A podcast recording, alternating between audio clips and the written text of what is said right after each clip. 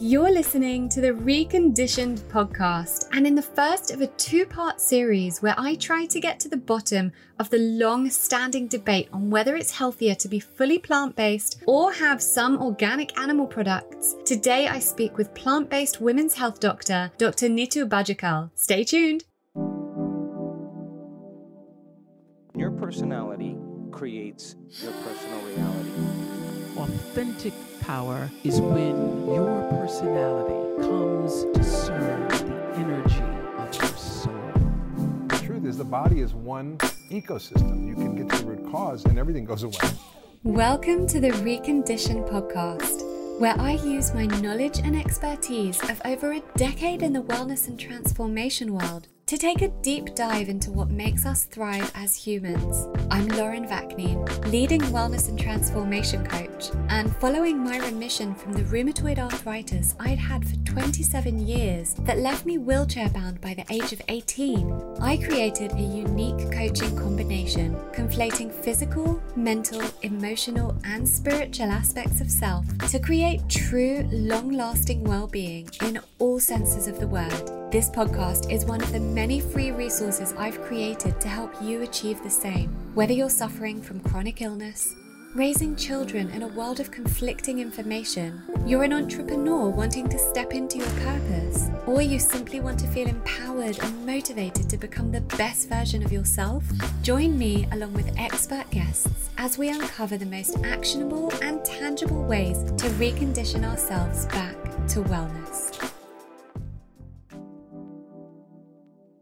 The Recondition Your Life Academy is going to be open for enrollment again from the 24th of August for a few short days. It only opens three times a year and there are limited spaces because I keep these groups intimate. And of course, it's first come, first served. You can head to laurenvaknincoaching.com and go to the client love page to see what Academy alumni are saying about how the course changed their lives. From helping to find their purpose to finally recovering from trauma to finally being able to manifest their dream relationship after being single for years, to understanding their body better in order to recover from illness, to, well, just actually being happy for the first time. If you are not in complete alignment in your life, if you've read all the self help books, you've taken all the courses, you're listening to all the motivational speakers, but nothing is shifting for you, and you are just so ready to be happy and fulfilled already if you're ready to become your best self and start manifesting into your life everything you dream of, the Recondition Your Life Academy is for you. It's a 12 week remote course where you are coached by me personally and alongside a sacred tribe of like minded women, all there to uplevel their lives. We work through the four aspects of self physical, mental, emotional, and spiritual, tackling every aspect of self that could be broken until we heal the whole person. It is unique. You will not find anything else out there like it, and it changes lives every single time. Just check out all the video testimonials on my Instagram highlights to see what I mean. The transformations as a result of this course have been life changing, and you could have that too. And I want you to have that too. So get a guaranteed spot by getting your name on the waiting list over at laurenvaknincoaching.com forward slash recondition and put the steps in place to recondition your life today. Welcome back, everyone. Thank you for joining once again. Ooh, it's an interesting one today. so, you guys know that informed choice, informed consent is my jam. That is my thing. That is why I created this podcast because there is so much conflicting information out there when it comes to everything to do with health. And if we think about it, like everything is health. What isn't health? You know, everything we do, all the choices we make contribute to our health or lack thereof. So there is this long standing debate on whether fully plant based diet or a diet that has some organic animal produce is healthier. Now, I say organic and I'm going to state that and restate that and restate that because always for me, if it was a choice between non organic or no meat, it's always going to be no meat because non organic meat has growth hormones, antibiotics, steroids, the works. The animal's been kept in horrible conditions. You know, the ethical side of it, we don't even need to go in. It's just dire. So weighing up those plant based or some organic animal products, products from healthy animals. Which one is the right one? Is there a right one or is it an individualized approach? I believe in an individualized approach to everything. When we get to the end of the two part series, perhaps I will have a different conclusion and I will put that on next week's episode intro because I would have recorded the episode already with Dr. Rimka, who's going to be giving us the counter argument. Not that I wanted to make this an argument, and I specifically didn't do this as one episode with both women on the show because I don't like pitting women against each other. I think everyone's entitled to their views. I always have believed that everything comes down to an individualized approach when it comes to healthcare. So let's see if my mind has changed by the end of this. So today I interviewed Dr. Nitu Bajekal, who is a women's health doctor, and she is fully plant based. And now, what I will preface is that there was a lot of stuff in this episode that I didn't agree with. Now, I'm not one for censoring, so I wasn't going to not air this or cut anything out because I wanted to get her opinion on a plant based diet. However, some of the things that I didn't agree with, she does bring up vaccines. Obviously, I was vaccine injured. That is my own personal experience, which no one can take away from me. And that happened, and that is what triggered the arthritis in me before I was two years old. I don't like spending too much time talking about vaccines on the podcast, but there is a lot of corruption there, and I believe it's important for people to have all the information. It's multifactorial, it's multifaceted, it's a multifaceted argument where it's not, oh, vaccines helped or vaccines are unsafe. There is so much more to it. And so I kind of cut her off because I didn't want this conversation to be about that and for the listeners to get distracted on that conversation. This was about plant based or not. There are also lots of animal proteins in vaccines. So that might be something to consider. The other thing, she talks a lot about soya and how she has non organic soya Uh, which is non GMO. But from my research, and obviously, yes, she is a doctor, I am not. However, that has never stopped me before from believing that the things that I study and the years of, of self study and people that I have come across in this space as a result of my quest for answers when it comes to healthcare have led me to information that I don't believe I need a medical degree for, and my knowledge is just as valid. So it's my belief that the phytoestrogens in soya are not beneficial to human health. And she also talks about having that because it has added vitamins, and she mentions this about taking folic acid and iron supplements as well. Now, I am vehemently opposed to any synthetic vitamins, anything that is not uh, methylated. About 70% of us have a gene mutation called MTHFR. There are many other gene mutations and polymorphisms as well that I speak about extensively in articles that you can have a look at on my blog, which is laurenvaknin.co.uk. I'll link one of those articles below. And I've done a lot of research into this and into epigenetics and especially MTHFR. Any of us who do have MTHFR, which, like I said, is around 70% of the population, most people don't even know that they've got it. It's not something that doctors look into or doctors test for, which is another reason why I don't believe that doctors know everything. It means the liver of a person with MTHFR will essentially convert a vitamin into a toxin and you have less ability to detoxify. So our detoxification pathways are more closed. So synthetic vitamins get converted into toxins. So anything like synthetic folic acid, synthetic vitamin B12, these should be methylfolate, methylcobalamin, as in folate and B12. That's what you should be taking if you do need to supplement. I also think we should get where we can everything from food and what we can't, we should be supplementing with non synthetic, really high grade vitamins. So, my opinion on what she said about Folic acid, synthetic folic acid is a no no. I know that there is a lot of research linked between synthetic folic acid, women who have MTHFR, and miscarriage. I did a lot of research on this myself. I wrote an article about this. And iron supplements. I am really opposed to iron supplements. Iron, we can be low in iron for many reasons it could be whether it's the hemoglobin, whether it's the ferritin, or it could even be that you don't have enough copper, and copper is what transports iron around the blood.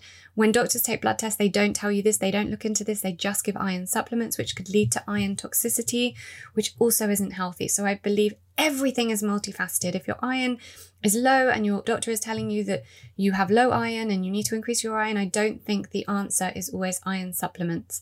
And if it is, there are healthier ways of getting it than that stuff that the doctors prescribe that makes your poop go black. so I'm just prefacing that because I don't want to censor her. She is entitled to her own opinion and her own research and her own knowledge, and it may be valid for some people.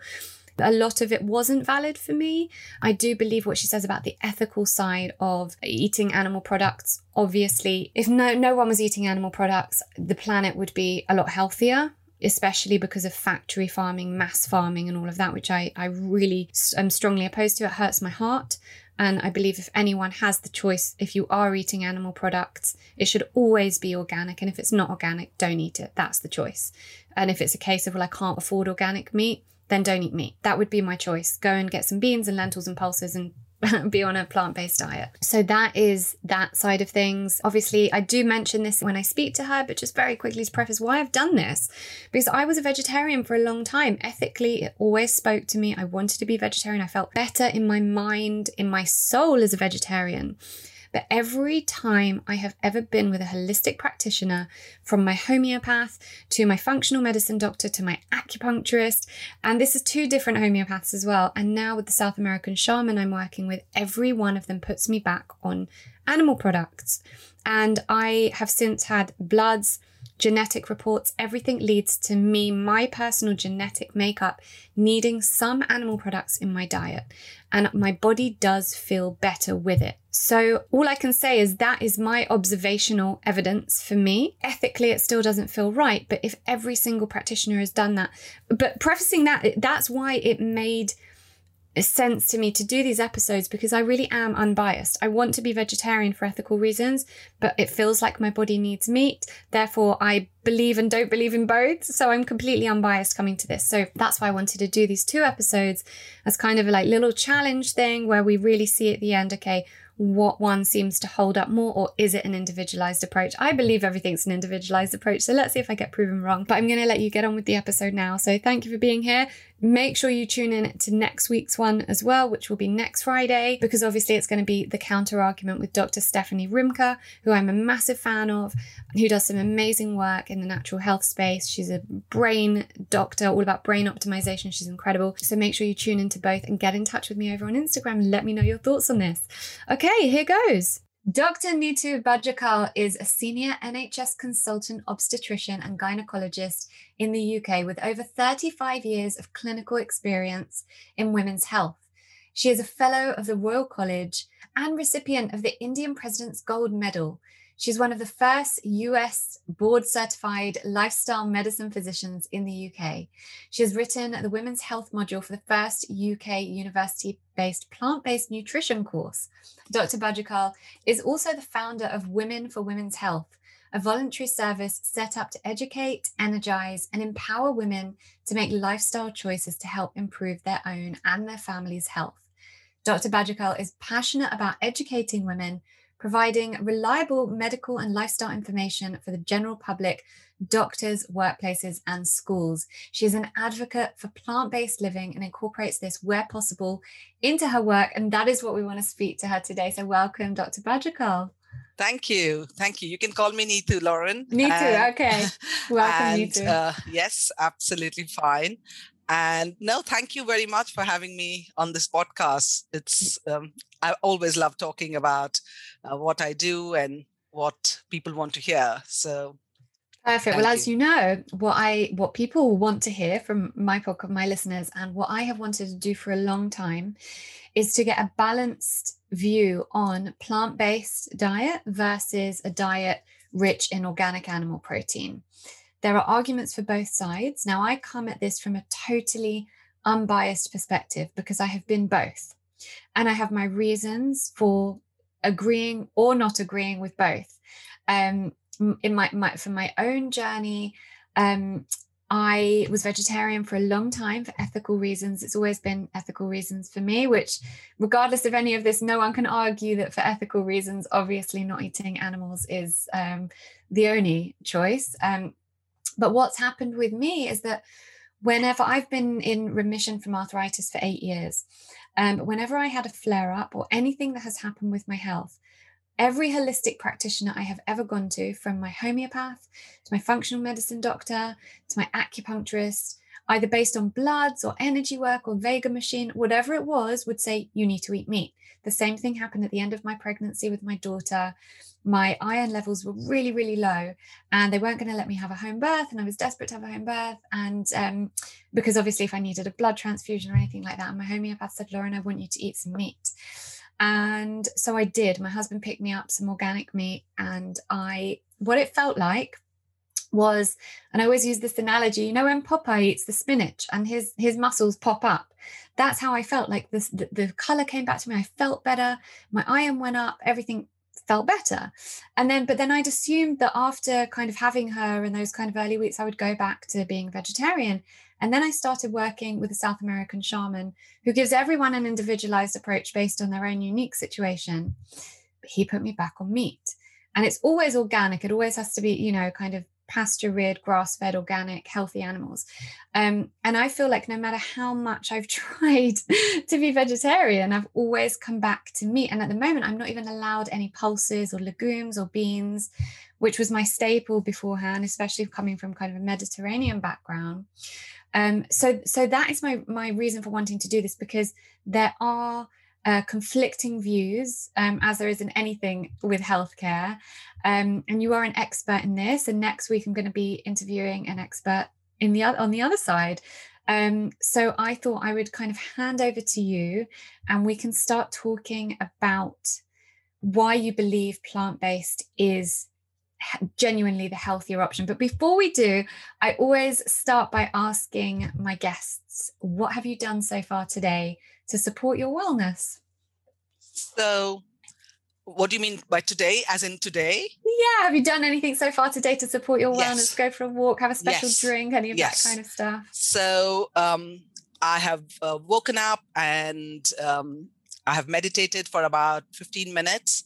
Uh, I had a, a, little bit of a difficult night last night because I was struggling with a bit of hay fever mm. um, because I walk, um, you know, about anywhere between 90 minutes to three hours every day with my dogs, whatever my work schedule may be. Mm. Uh, we find the time to do that. I have Amazing. two rescue pups. Oh. So, uh, yes, I was um, on a long walk uh, and I've done that. Uh, I will ha- I will be doing uh, a Pilates class um, online. I find the online classes are much better. Uh, and then in between, I will be working on my book and uh, on mm. some recorded lectures that I have to do, uh, and also do a, a clinic. Um, with patients. So it's a packed day. Busy, uh, busy. Yeah. yes, but I love what I do. I don't really think of it as work. Um, I have never thought of it as work. I always knew I wanted to do obstetrics and gynecology. Mm.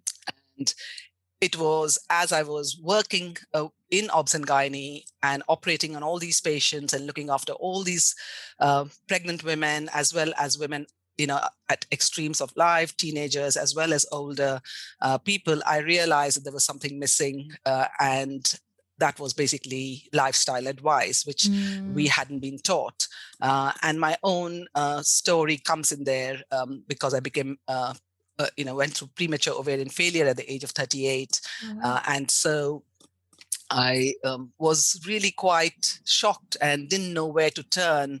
Uh, I knew the medical side of things, but I didn't uh, realize, and I realized that there's a lot of um, unscientific um, advice out there. Uh, and for me, um, when I talk about plant based nutrition, I only work with the science, uh, you know, because I'm a vegan as well, uh, and but uh, being vegan is an ethical philosophy. It's got really nothing to do with health as mm. such. Uh, although I do believe it's all connected, and I think as a health practitioner, it is unethical. I think if in the same breath you do not talk about planetary health, uh, mm. uh, because there's no point, um, you know, you being healthy, for example, me being healthy on a planet that has been ravaged doesn't add up at all. So for me, um, even discussing uh, you know the merits of plant-based uh, nutrition uh, first of all based on science which is really important but also in context of planetary health and the sentient beings that we share the world with becomes extremely um, difficult uh, simply because there is very little argument on the other side. You know you can't bring yourself to say um, there are individual variations you know. I'm not talking about people who don't have the privilege. Of course if you are on a desert um, or if you are you know really very uh, poor then of course you know if you get an egg or you uh, drink goat's milk that's absolutely fine. Anybody who has the privilege of choosing health and choosing and having choice my question always is why would you choose to be hurtful or harmful to the planet or to your body or to uh, the animals that you're abusing. So that is where I come from. But let's talk more about the plant based side of things. So I realized that as I was looking after patients, that I was observing very keenly the, the foods that they were eating. And, you know, and most of my patients in my private practice setting, especially were eating organic meats and uh, organic uh, chicken and, you know, were very health conscious, doing their walks, doing their yoga. And day after day in my clinic, um, both on the NHS and privately, I would see these young, fit women in their early 30s, late 30s, early 50s with breast cancer, with uh, you know their partners with prostate cancer, with polycystic ovarian syndrome, with raging endometriosis, and I started putting two and two together, and I was really quite horrified that I hadn't been taught any nutrition at all, mm-hmm. anything to do with lifestyle in my medical uh, practice. And even as a training program director for OBS and Gynae, uh, when I tried to bring it in, there was a lot of resistance because we don't know how to talk um, about lifestyle. So unfortunately, people start seeing, um, you know, people who are coming without the science background and mm-hmm. so mm-hmm. they throw these things in there are no randomized trials there are no long-term observational studies and we know from the global burden of disease study which is the largest study that looked at 195 countries they found that people who don't eat carbohydrates, people who don't eat their main diet is not full of legumes, whole grains, fruits, and vegetables, have the highest risk of dying, irrespective of how much junk food they eat, irrespective oh, of irrespective how much, of that, irrespective of that. So it doesn't matter what you do if you're not filling your plate with fruits, vegetables, beans, legumes, whole grains, intact whole grains, minimally processed whole grains, nuts and seeds, herbs and spices, you stand a very, very high chance, as we can see um, in most countries now, of breast of cancers, and of course the, the top killers for women, heart disease, diabetes, type 2 diabetes, which leads to kidney failure and, and amputations, and dementia. Dementia now mm. accounts for 18% of all female deaths. It's a top killer in the UK, mm. the top killer. Can I can I interrupt yeah, just for a course. second because this is great and I'm loving all of it. Yeah. And I just where I've got questions, I want to be yes, able to just absolutely. you can ask me. Okay. Yeah, you awesome. can ask me anything. So we so, can. What I want, and I'm not playing, I guess I am playing a little bit devil's yes. advocate, but yeah, I, you can I, do anything. No what problem. my job is, is to ask what the listeners yes. are thinking themselves. Totally. Right? So there are, so we, how I always see it and how I come, and I've been researching, you know, yeah. kind of uh, pharmaceuticals and that whole thing yeah. for a very long time. And my own healing journey kind of, you know, yeah. tipped me on that. There are always variables and it's multifactorial, right? Yes. So are we looking at those illnesses and looking what else are those people putting in their bodies are they okay you said irrespective of gender, irrespective. so that was a really good point yes. to know yes because how much sugar are they eating but Correct. let's think about breast cancer we know that aluminium causes breast cancer toxic um, yeah deodorants body yes. products cleaning products um how many how much kind of pharmaceutical medication are they taking in my mind, I feel like all that contributes as well. Of course, it contributes, but don't forget that the biggest surface area of our body is our intestine, okay, mm-hmm. our gut and our gut when you unfold it out is, is much bigger than even our lungs. It's something mm-hmm. like two tennis courts. That is the amount of absorption. The first thing that our external environment internal environment faces from the external environment is the food we eat and the drink we drink. Mm-hmm. so the, you have to look at the science. So yes aluminium endocrine disruptors these all may play a tiny tiny tiny role. And just to give you an idea probably uh, you know one in thousand women in china uh, will get breast cancer for example okay in rural china and when they move to hong kong uh, which they start eating what is known as a rich person's disease um, rich person's diet which includes things like cheese and dairy milk. We know that these contain insulin like growth factors, growth hormone, because it's meant for a baby cow to be made into a big cow. So, what then ends up happening? It stimulates the breast tissue.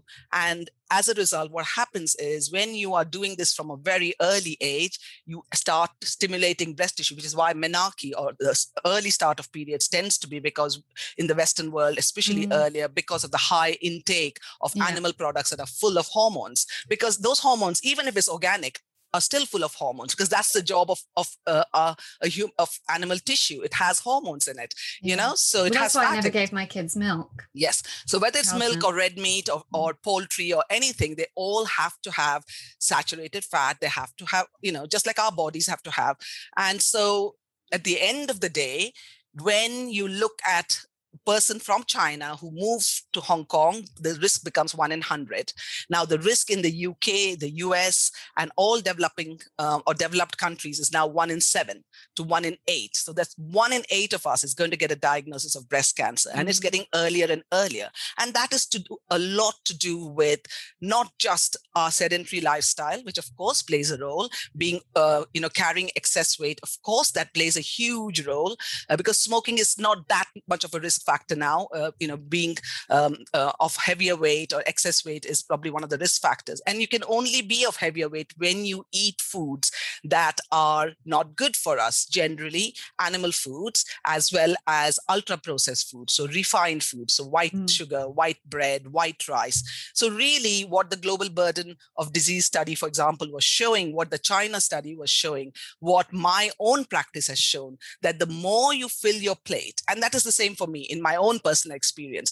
And uh, you know, you just don't have to be iron deficiency anemia at all on a on a, a plant-based diet. There is absolutely no reason at all. I see the same number of um, uh, anemic people on an omnivore diet just mm. because mm. most diets are poorly planned. Yes. They're not, you know, you could be a vegan on a very poor diet. You could be an omnivore on, and most people are on very poor diets. And there is also a flip side here.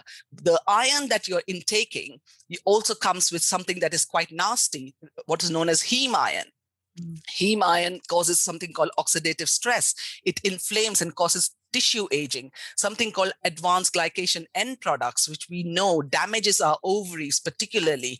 Uh, and women uh, or people with PCOS tend to suffer from these um, uh, high levels of receptors of um, advanced glycation end products. So when they eat barbecued meats, when they eat you know even boiled chicken has more advanced glycation uh, end products than fried potatoes you know? So we do want to make sure that people understand it doesn't matter what you eat. You want to eat red meat you know um, and you're not worried about the ethical side of things or the humane side of things that is your choice. You know your choice is completely uh, allowed. That's that's fine. But if you're talking about health based on science then every single diet every single long living population has survived based on eating a mostly or predominantly or a plant forward plant based diet. That's what you have to remember. Whole grains legumes beans peas lentils nuts seeds fruits vegetables without fiber remember the gut i told you about you know all that lining of the gut? You need fiber. Without mm-hmm. fiber and there's zero fiber not a single gram of fiber in that piece of steak you would have eaten.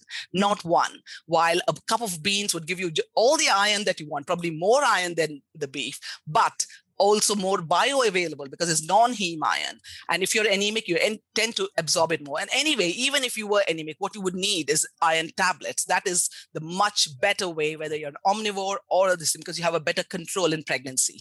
You want to know that you're supplementing if you're iron deficient. Just like you should be taking your folic acid, just because you can get folate from green leafy vegetables. No, you have to take folic acid. We have the studies. We know the science. When you bleed, you bleed so quickly, you'll end up with a blood transfusion. So where I'm coming at is I am not at all somebody who wants to say, I'm going to watch what you eat and I'm going to tell you that you can't eat chicken. You can't eat red meat, you can't eat eggs. But I'm telling you that they're not good for you because every time you eat them, you're missing out on putting health in your mouth. So it's not that a donut is completely bad if you ate it once a year. But if you ate it every other day, you're missing the chance of eating a big bowl of mango with some dark chocolate drizzled on it. Every time you eat a piece of chicken or piece of fish, you're missing the chance of eating a big bowl of minestrone soup with some, you know, uh, rye bread or a, a, a, stir fry with lots of tofu in it and you know drinking your eating your porridge with soya milk in it. So it's not that there are choices that are all bad. There's no food that is good or bad you know? It just depends on how often you eat it how frequently you eat it but you're not going to get anything specifically from these foods that plant foods can't give you. That is my um, experience with my patients that's what i see uh, in my own family with my husband you know uh, turning around his diabetes because he used to eat just eggs and fish. He never even ate red meat and it was only when he went plant-based. But you know we're not talking about n of one. We're mm-hmm. talking about large scale studies and that's what the large scale studies show. So you know you're looking for nutrients. You can get each of those nutrients you know just like the elephant and the rhino and the hippo does and just like the mm-hmm. gazelle and the and the deer does. You and i can get that. So mm-hmm. um, I, I'm not in agreement with these health professionals who are advising, many of whom actually haven't read the science. And that is the problem. They don't actually know the science. Um, but yes, I'm happy for any queries you have in that or any further questions. Well, yeah, a few actually. So um, when you say about kind of, um, you know, people from around the world who have thrived on I I've read a lot of Weston A. Price stuff. Who's he kind of went around and and observed tribes and tribal living, and they all had eh, quite you know they would eat meat and that was what, and fish and the things that were available to them so tribes totally. in kind of by the sea would have lots of you know yes. sea product fish and you know and, and the tribes that were kind of out in the lands would eat meat and so it wasn't that those people weren't thriving on that because they were because that was what was available to them. And i guess what i want to if you look at the paleolithic all the evidence then people were eating about 100 gram of fibers okay? Mm. up to 150 gram of fiber. And still today the tribals um, groups that you're talking about still eat over 100 gram of fiber. Right. So the point and, is that it has to be a balance because you still have to be getting that fiber. You can't just eat meat. Yeah, and then do you know how you can get 100 grams of fiber? Even me as a whole food plant based gets about 60 to 80 grams of fiber and i'm only eating plants mm. okay so and the average a british person or american person gets less than 18 grams and we're supposed mm. to get 30 to 45 grams. So to eat 100 grams of fiber the predominant part of your daily diet has to be fiber. Can't be anything else. You physically cannot get any fiber otherwise. But yes of course if they had some um, you know they had a specific uh, festival they would you know kill the hog and and have it or they do some shooting or Uh, you know with a bow and arrow. But we'll i don't know if you've heard about the blue zones. Have you heard about the blue zones? Yeah. okay so the blue zones are five areas in the world Okay. And I would urge all your listeners to look them up because that's really important. The one is in Sardinia in Italy. You have Ikaria in Greece. You have Nicoya in Costa Rica. You have the Seven Day Adventists in Loma Linda. And I think you have Okinawa in Japan. So these are people, these blue zones. Dan Buettner of National Geographic actually discovered these groups uh, and has written a wonderful book. So the blue zones are people who live in, they have the highest group of centenarians, the highest number of people who live you know into the 80s 90s live into their hundreds but i'm not talking about how people live in this country where people uh, spend their last 10 15 years in a home uh, mm. in a hospice with dementia these are people who gently go into the night okay mm. and when he looked at their diets of course it was not just looking at the nutrition. They were, you know, active. They had friends, the social network, their sleep, their stress levels, all was very important. But what was binding most of them, all in their things? So you had some extremes like Loma Linda only ate plants, so they're plant based, uh, while you have um, Ikaria, I think that does eat some pork. But generally speaking, all of them were eating huge amounts of fruits, vegetables, nuts, seeds. Some uh, had olive oil, some had some uh, occasional fish, but generally speaking, it was a plant predominant mm. diet. And we know that from just watching our own patients that when you include these foods into your diet, you get health because complex carbohydrates, uh, the World Health Organization has clearly, very clearly said our diets need to be at least 55% carbohydrate. And by carbohydrate, I don't mean your donut or your cake or your white bread. By mm. carbohydrates, I mean fruit, complex carbohydrates and carbohydrates with a low glycemic load. So we're talking fruits, vegetables, beans, and legumes and whole grains. So um, blue zones is something that has given us a lot of observation because they've been there for centuries mm-hmm. just like the china study women moving from china to hong kong to the uk one in thousand, one in hundred, one in seven breast cancer. Mm. We know that, and we see it. You know, I have patients with metastatic cancer who have turned their lives around. Those are all small numbers, so we can't talk about them really. You know, n of one is not important. It's observation and science that tells us. The broad study, the New Zealand study, showed that the only group that put weight uh, who lost weight lost more weight than any other control group but kept it off even two years down the line remember every diet can you can lose weight you can mm-hmm. lose weight uh, you know snorting cocaine you can lose weight uh, smoking cigarettes you can lose weight eating only meat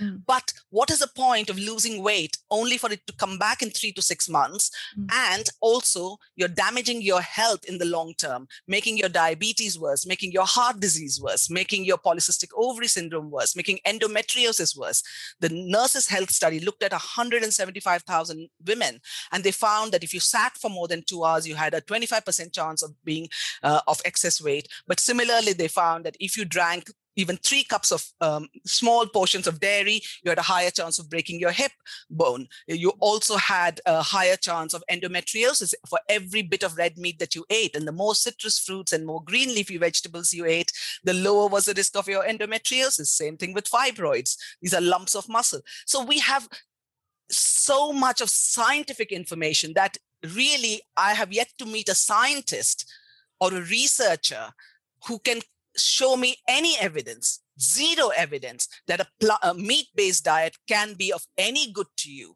Yes, you want to include it in small amounts because you like the taste and you don't really care that much about the planet and you don't care so much about your children's future and you're not so bothered about animals. If that is because you feel your own health is the most important that's absolutely fine or your own taste is more that is fine. But no scientist has yet shown me a single randomized trial that has shown consistently that anybody who eats a, a meat predominant diet actually does better. I have never seen it in real life either. The my only counter to that is that that I've seen a lot of things in my life that science hasn't or won't do studies on and there is a lot of corruption in science. There's a lot of corruption with medical journals. I myself was vaccine injured at the age of two and i know thousands of other people who were and yet no no science journal medical journal will state that that happens. That's so they do state. We have a whole something called VAERS and yes, I, know, you know I come from yeah. india and I would tell you firsthand the number of millions of children that mm. have been saved with vaccines to deny anybody a vaccine is fine in the first world uh, or developed world if somebody wants to take that decision but it is something that is so hurtful and harmful to the larger population that it is not something that I would advocate. Having seen children die just because their parents couldn't bring them in time from silly little things like measles and I'm going to stop this because I think perhaps we're not going to agree on this okay, subject, yeah, okay, and I don't fine. want it to get onto what yeah, my, yeah, no my point was is that there is often empirical evidence based on observation. So of I've course. seen lots of things in my life and met many people. That's fine. And observed things that science or medical journals might not show yeah. that might still be the case regardless. And, and, and just because someone hasn't uh, written it in a medical study doesn't mean someone else's observation or someone else's reality and experience is less valid. And that's Absolutely. what that for me is science also. What is science at the end of the day? It's observation totally. understanding. Um but let's go to you were talking about um legumes and pulses and that was my staple right? There is nothing better for me than a dal. Like that is my love right? Yeah. and i'm missing it so much at the moment. Yeah. like lentils and chickpeas i'm not israeli so like hummus for me is my life. Um However, there are there is a school of thought that says it, uh, uh, meat is inflammatory, and there's another school of thought that says uh, lectins are inflammatory. So I'd like you to talk a little bit about yeah. that. So the problem with people not, not understanding about lectins is that yes, there is a protective cover for each lentil because it's trying to protect itself until it's ready to become into a tree. Nobody eats raw lentils. Okay. So what you want to always do is you want to cook them. When you cook them, the lectin is not an issue. We know that the large patients number of patients that i see who've got bowel issues who may have been misdiagnosed as endometriosis and vice versa they often have gut the, their gut health has been destroyed because of the kind of foods that they've been eating. And then they're suddenly trying to introduce legumes and things into their diet. So, my advice in that situation would be always start slow, start low. So, you start with a teaspoon of really well cooked dal and you add things, just spices. So, you know, things like asafoetida and he, uh, which is hing, and, and, all different spices really helps with uh, absorption of the lentils. Mm. Lectins on their own are a non-issue, complete non-issue, because once you've cooked them, and you don't you don't cook them raw you cook them until they're so soft that with the mm. back of the fork you can actually mash them the, uh, there are other ways also that are age old in all age old cuisines because what we do is we sprout, we ferment, we soak, we then cook it. So those are things that often what has happened in the Western world is that people don't know how to make lentils, make legumes. So they end up with bloating discomfort and on top of that they're often so the remember the gut again i'm coming back again to the gut but the gut that i was talking about contains uh, something like 300 trillion bacteria, uh, archaea, and fungi, and things like that, of which there are many groups that live on fiber. They provide the health. So, if you have encouraged your gut to be full of E. coli, Shigella, Salmonella, all the um, you know the bile secondary bile acid producing bacteria so these don't know what to do with fiber. So as soon as you eat that, you get acute pain, you get all these acute symptoms because they have been subsisting on uh, animal products, which then releases all kinds of you know 5 new gc and tor and things like that. So legumes if you are somebody who's sensitive to it you should work with a gastroenterologist somebody like dr alan desmond for example who is uh, very renowned dr will who's very renowned or with a with a, a registered dietitian who will actually take you through how you can heal your gut because the human body is very forgiving. Even if you are somebody who has eaten all kinds of foods all your life, it will actually forgive you and allow you to bring plant-based foods back because that's how we evolved. We evolved eating roots and berries and leaves and shoots. We were on trees then we came down and we continue to eat like that. Mm-hmm. it's a very new phenomenon. You have to remember it's only about 100 150 years ago that we started as soon as industrialization came you started having these big pastures and factory farming and things like that.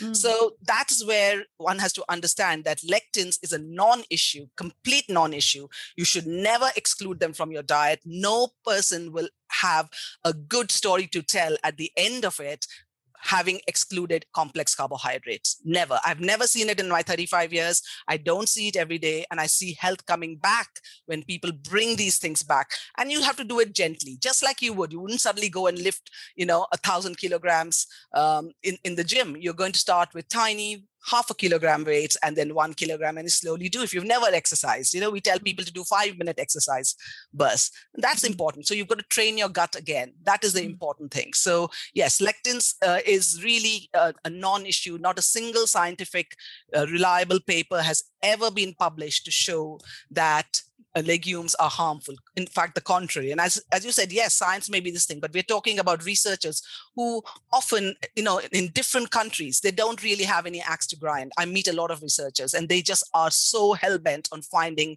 the, the science behind things. that that's what mm-hmm. they, they talk about. And that's why I say, if you want to include small amounts of animal products, small amounts of cheat meat, small amount of ultra processed foods, because you're otherwise healthy, that's fine. But yes, if you have a diagnosis of diabetes or heart disease, disease and things, really the way to work forward is eating plants. We'll be back to the episode really soon, but first, a quick word from our sponsors. So, regular listeners will know that I only affiliate with brands whose products I already use and trust. Integrity is one of my company's core values, and I feel really strongly about knowing that my listeners can be in full trust about any product I endorse. I personally contacted Block Blue Light UK after using their blue blocking glasses when I had to start working later into the evening. I began wearing the blue blockers because I was aware of what being exposed to the artificial blue light of my laptop would do to my circadian rhythm if I was working after dark, and especially because we spend so much time on them during the day. After using them for a few months, there was a noticeable difference in how quickly I was able to fall asleep after finishing work not that long before. During the lockdowns and homeschooling my son, I also got him a kids pair, and he now wears them anytime he's at a screen, not just after dark. And I feel really strongly about how important it is for both us and our children. Now, if you've never heard of blue light blocking and this is the first time you're hearing it, studies have shown that artificial blue light from screens, devices, and all modern lighting are having detrimental effects on our health. Artificial blue light disrupts our sleep, interferes with our hormones, and causes digital eye strain, which can lead to long term eye health issues. Since using the glasses myself, and by the way, they do amazing fit over glasses that fit seamlessly over any glasses you might already have to wear, which has been priceless for me because I have to wear my glasses when I'm at screen. I've noticed better sleep quality and an improvement in the thyroid issues I was struggling to balance out fully since having my kids. Bonus! Since Block Blue Light's sponsorship for last season, hundreds of you have made a decision to improve your health and your sleep by ordering their products, and I'm only hearing positive things, which was exactly my intention for this collaboration. So, to check out all of Block Blue Light's incredible health boosting products, including day and nighttime glasses, blue light blocking light bulbs, and 100% light blocking sleep masks to help you into a deeper sleep, visit blockbluelight.co.uk and use the code Lauren10 for a 10% discount. That's blockbluelight.co.uk and use the code Lauren10. Thank you so much to Block Blue Light. I'd like to talk about the ancestral element for a moment. I Yes. am very, I've written extensively and studied extensively on epigenetics. It's a real Yeah. passion of mine. Yeah. Um, and what I've seen, again, you know, observation, I have a lot of Indian friends who have Yes. always been vegetarian or vegan. Um, and their families have always been the same Vegan vegetarian or vegan. I've got Okay. Indian friends who are Yeah. either now, one yeah, because other, yeah. veganism is not something that is part of Indian uh, history. No, because they've always had the the milk from Dairy, the but I have a lot of uh, Hare Krishna friends who only have the dairy Now. from the Mm. from the protected cows, but Mm. generally most of them are vegan most of the time. Mm. Um, but let's just talk about kind of vegetarian Indian people, you know, or or just generally people who have who have been raised and ancestrally have always eaten plants more Yeah. than Yeah. uh, and a diet rich in legumes and Yeah. and, and and pulses. Um, in my observation, and this is totally observation, and I just Yeah. wanted to bring this up because it's always been an, in- you know, I- work a lot with kind of ancestral healing as well, and I think it's Yeah. an important thing to bring up. What I see when I observe is that they are thriving on a plant based diet, and that works for them. Now, is that because ancestrally in their DNA they've never had meat, so therefore their DNA has kind of evolved to to thrive on a diet like that, whereas people who you know i know you said about factory farming but for example where my ancestors would have come from they would have maybe found an animal and killed it for their family and that animal would have they would have used every part of it and been- it would have fed a family for a long Yeah. time and but predominantly that they would have had plants more than anything Yeah. because you know how often could you, you can't afford it. It was all about economics. And the same thing with and- India. India is not a vegetarian country. Less than 20% of Indians are actually vegetarian. Remember, 80% of India is non vegetarian. It's because of because all my friends here Yeah, that's because they're upper class. yeah they're upper class, upper caste, like myself. And so the narrative is that India is vegetarian. India is not vegetarian. Mm, No, I know that India is Yeah. not vegetarian, but Yeah. what I'm saying is, Yeah. uh, so right. So are you saying that ancestrally They have always and eaten meat. Even Hindus have eaten eaten meat? Yes. Really? Yes. Okay. Right. So that's my own ignorance Yes, because I didn't think that that was the case. It's a very new thing. Okay. Ah, So always there would be a chicken running around and they would eat chicken. Fish was always even Brahmins, which is the upper uh, most caste, would eat fish because it was considered, uh, you know, frutti di mare, which is basically, uh, you know, vegetable of the sea. So they would eat fish. It would be a very small part of their diet, but they would eat it. Uh, so it wasn't for ethical reasons and things, except Jains who, you know, are um, ethically uh, minded, so they don't want to eat uh, any meat. But generally speaking, 80% of India is not a vegetarian. It is because generally you have to be privileged to be able to come abroad. And so privilege only happens to the upper caste in India okay? Mm. so that is important to understand. So with regarding evolution yes we have all evolved to eat mostly plants and in depending on some areas you may have had access to some amounts of meat so you would have brought that meat in irrespective. Whether you were in iran whether you were in africa whether you were in uh, us um, in america it's the same you always had to subsist on potatoes and and whatever basically the water was available on the land. But also you have to remember with um, when we look back never before have humans lived this long mm. okay? The average uh, life expectancy expectancy 100 years ago uh, would have been 35 40 in india for example 50 in the uk now uh, women live 83.6 or something like that in the uk so and that is and, and japan and hong kong are the highest. So we're living longer we're not necessarily living better but we have modern medicine to thank because when you have uh, hand washing when you have vaccines and when you have uh, antibiotics that is what has given us the long life not the, these miracle um, you know chemotherapeutical agents. They are not going to give you long life. So you know you have to have clean water and, and a safe environment to live. So we are not looking to live like our ancestors first of all.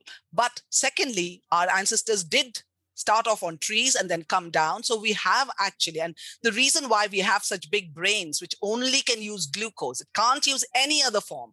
Whether you're on a keto diet or anything at all, the brain works on glucose. Is, it's one of the um, biggest, hungriest, most energy seeking organs in our body.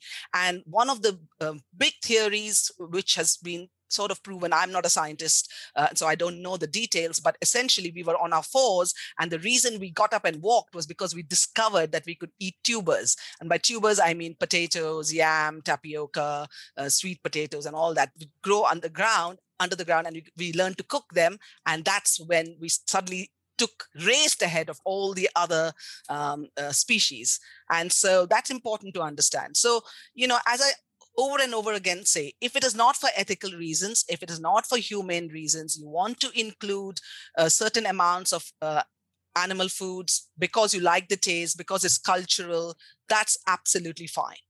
But for health, if you're doing it for health, or if for any unfortunate reason you've been given a diagnosis of polycystic ovary syndrome, endometriosis, heavy periods, um, you're uh, pregnant and you want to reduce the number of allergies in your child, if you have got breast cancer, prostate cancer, endometrial cancer, ovarian cancer history, then you want to be eating either a plant exclusive or a plant predominant diet, which mm. means very tiny amounts of animal products only because, you know, for convenience or for whatever reason. But in my experience, that never happens.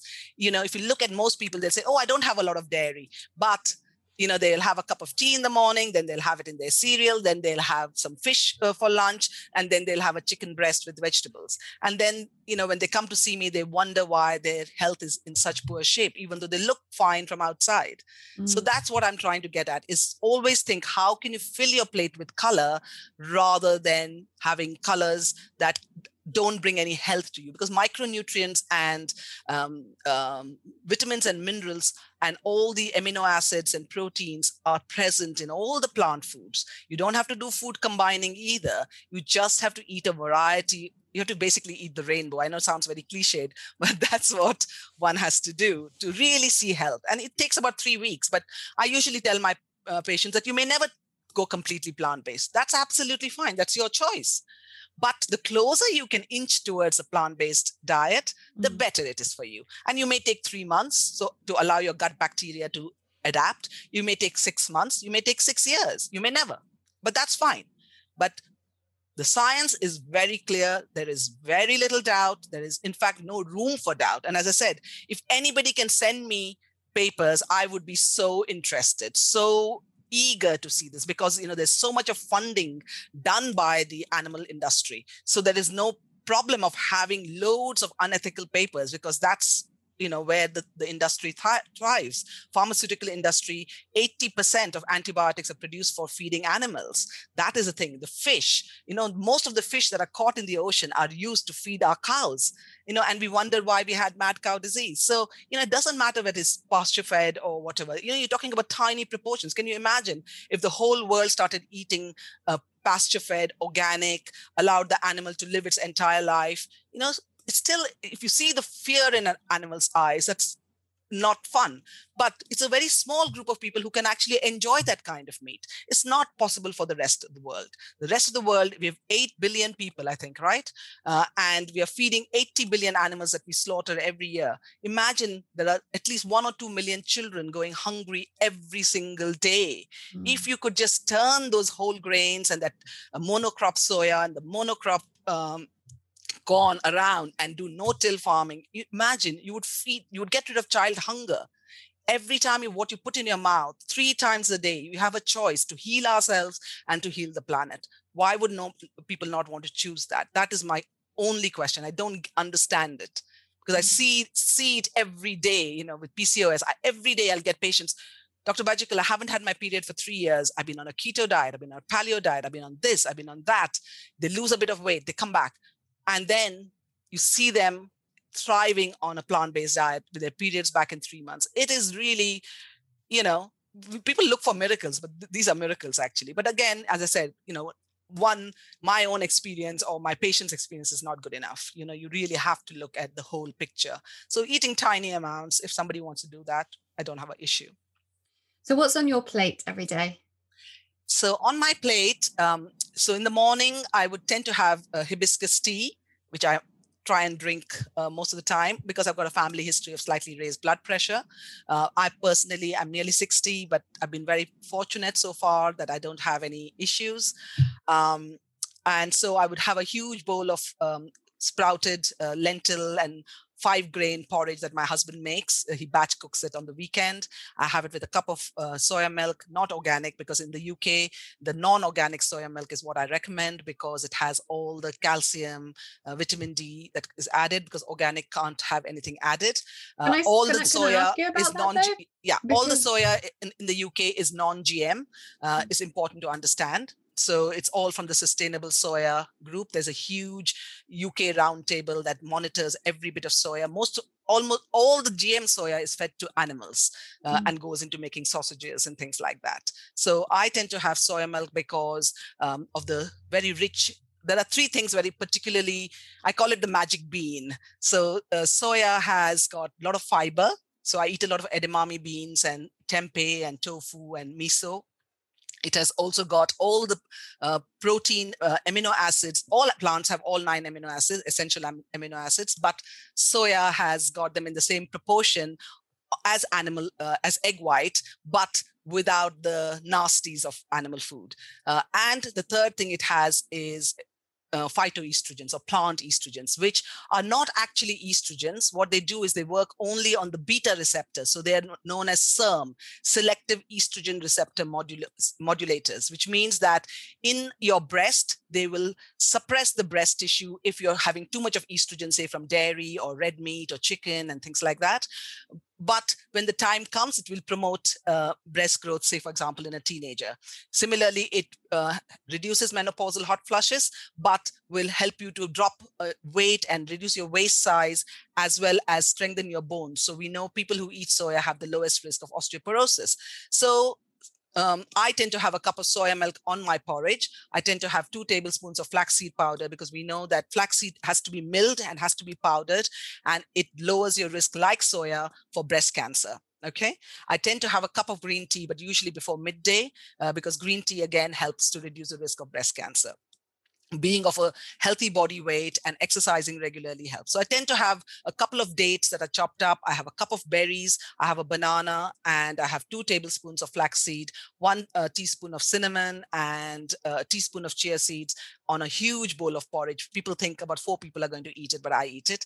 There's the other thing with plant-based diets is that you do have to, and you can enjoy large volumes of food if you want to, uh, and or you can have the higher fat food. So I tend to eat, you know, like an avocado most days, not every day, but I tend to have it once or twice a week. I have a big handful of nuts and seeds. I always have a variety of nuts, but especially walnuts, which I put onto my porridge lunch would be usually a couple of baked potatoes with uh, baked beans if I'm in the hospital with a salad uh, and some hummus next to it. If I'm at home, I would have like a soup with a sourdough bread uh, and things. Evening would be usually red rice with quinoa and dal and a couple of uh, vegetables uh, with it and a huge colorful salad with beetroot and rocket and things. And if I'm very busy, if I'm operating, I'll take a smoothie in with lots of ginger and you know all the herbs that I grow in my greenhouse. So um, my dessert tends to be a cup of soy yogurt with a couple of dates and cashew nuts every day. It's always the same.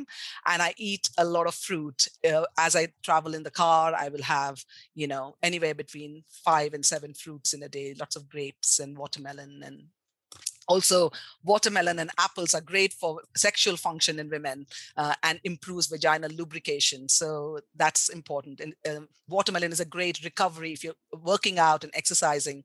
Muscle mm. recovery is very good. It's got citrulline in it. So uh, so yeah that's pretty much how i would eat. When i go out i then only eat vegan. So i'm not so fussed about it being whole food plant based i would then have a vegan pizza or a vegan burger. But at home generally i would use some extra virgin olive oil or a few drops of coconut oil on the top because i'm a south indian uh, but generally i don't cook in oil i tend to use it as cold pressed you know so and same thing with free sugar if somebody gives me a vegan brownie i might eat it but generally speaking i won't go out of my way. I do love sweet things, so I tend to find my I eat a lot of dried fruit and uh, lots of you know sweet fruits and things like that. Mm. Okay, well that's great. I mean, that's a great uh, indicator for everyone who's thinking of plant-based diet of the kind of things you can eat and the variety that's. I have lots of information on my website as well, Lauren, and on my uh, social media. I post a lot of uh, recipes, and on my website, I've got about fifty different gynae fact sheets, as well as information on lifestyle medicine, uh, as well as recipes and you know your podcast will also go on there. Perfect. Well we'll make sure to link all of those in the show notes your website Fabulous. and your social media and all of that.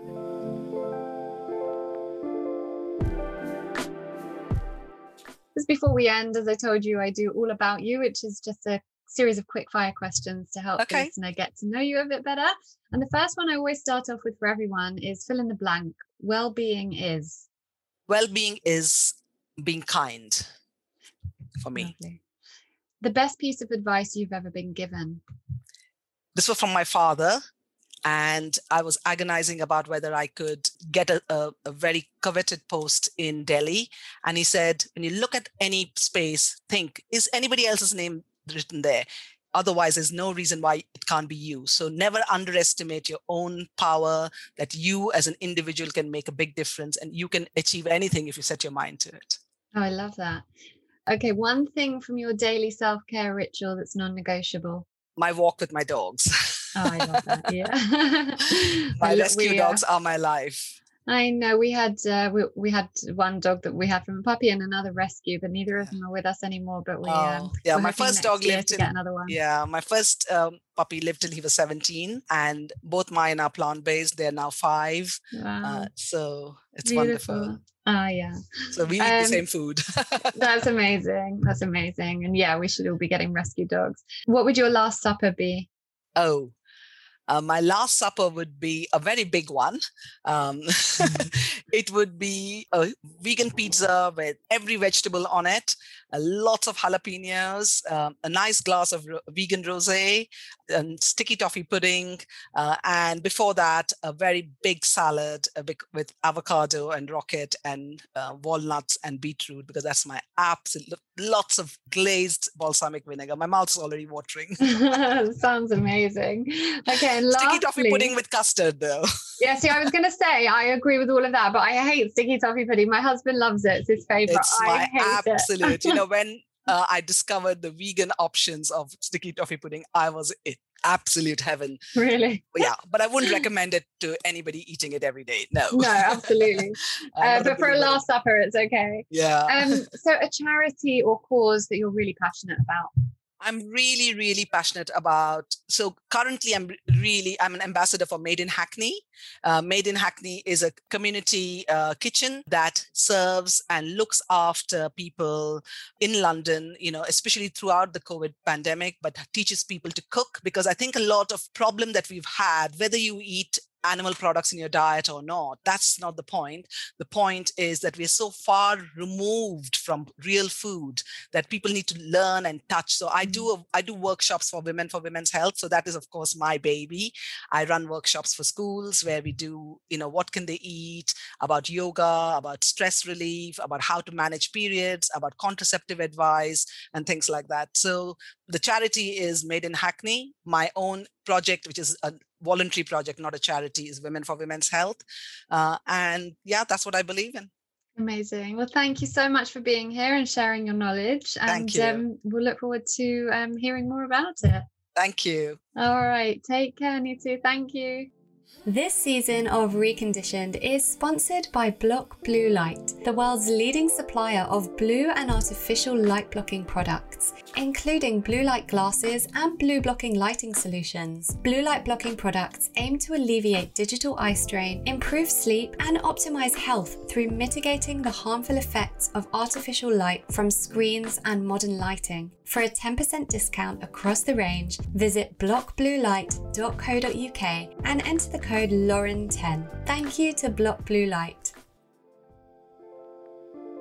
Thank you so much for choosing to listen to Reconditioned today. I'd be so grateful if you could subscribe and maybe even leave a review if you enjoyed this episode. And better still, if you could share with friends and family who could benefit from the content, that's what I'd really love. I just want us to share the love so that everyone can understand how to use an integrative approach to life and health. For more free resources, visit laurenvaknin.co.uk and laurenvaknincoaching.com.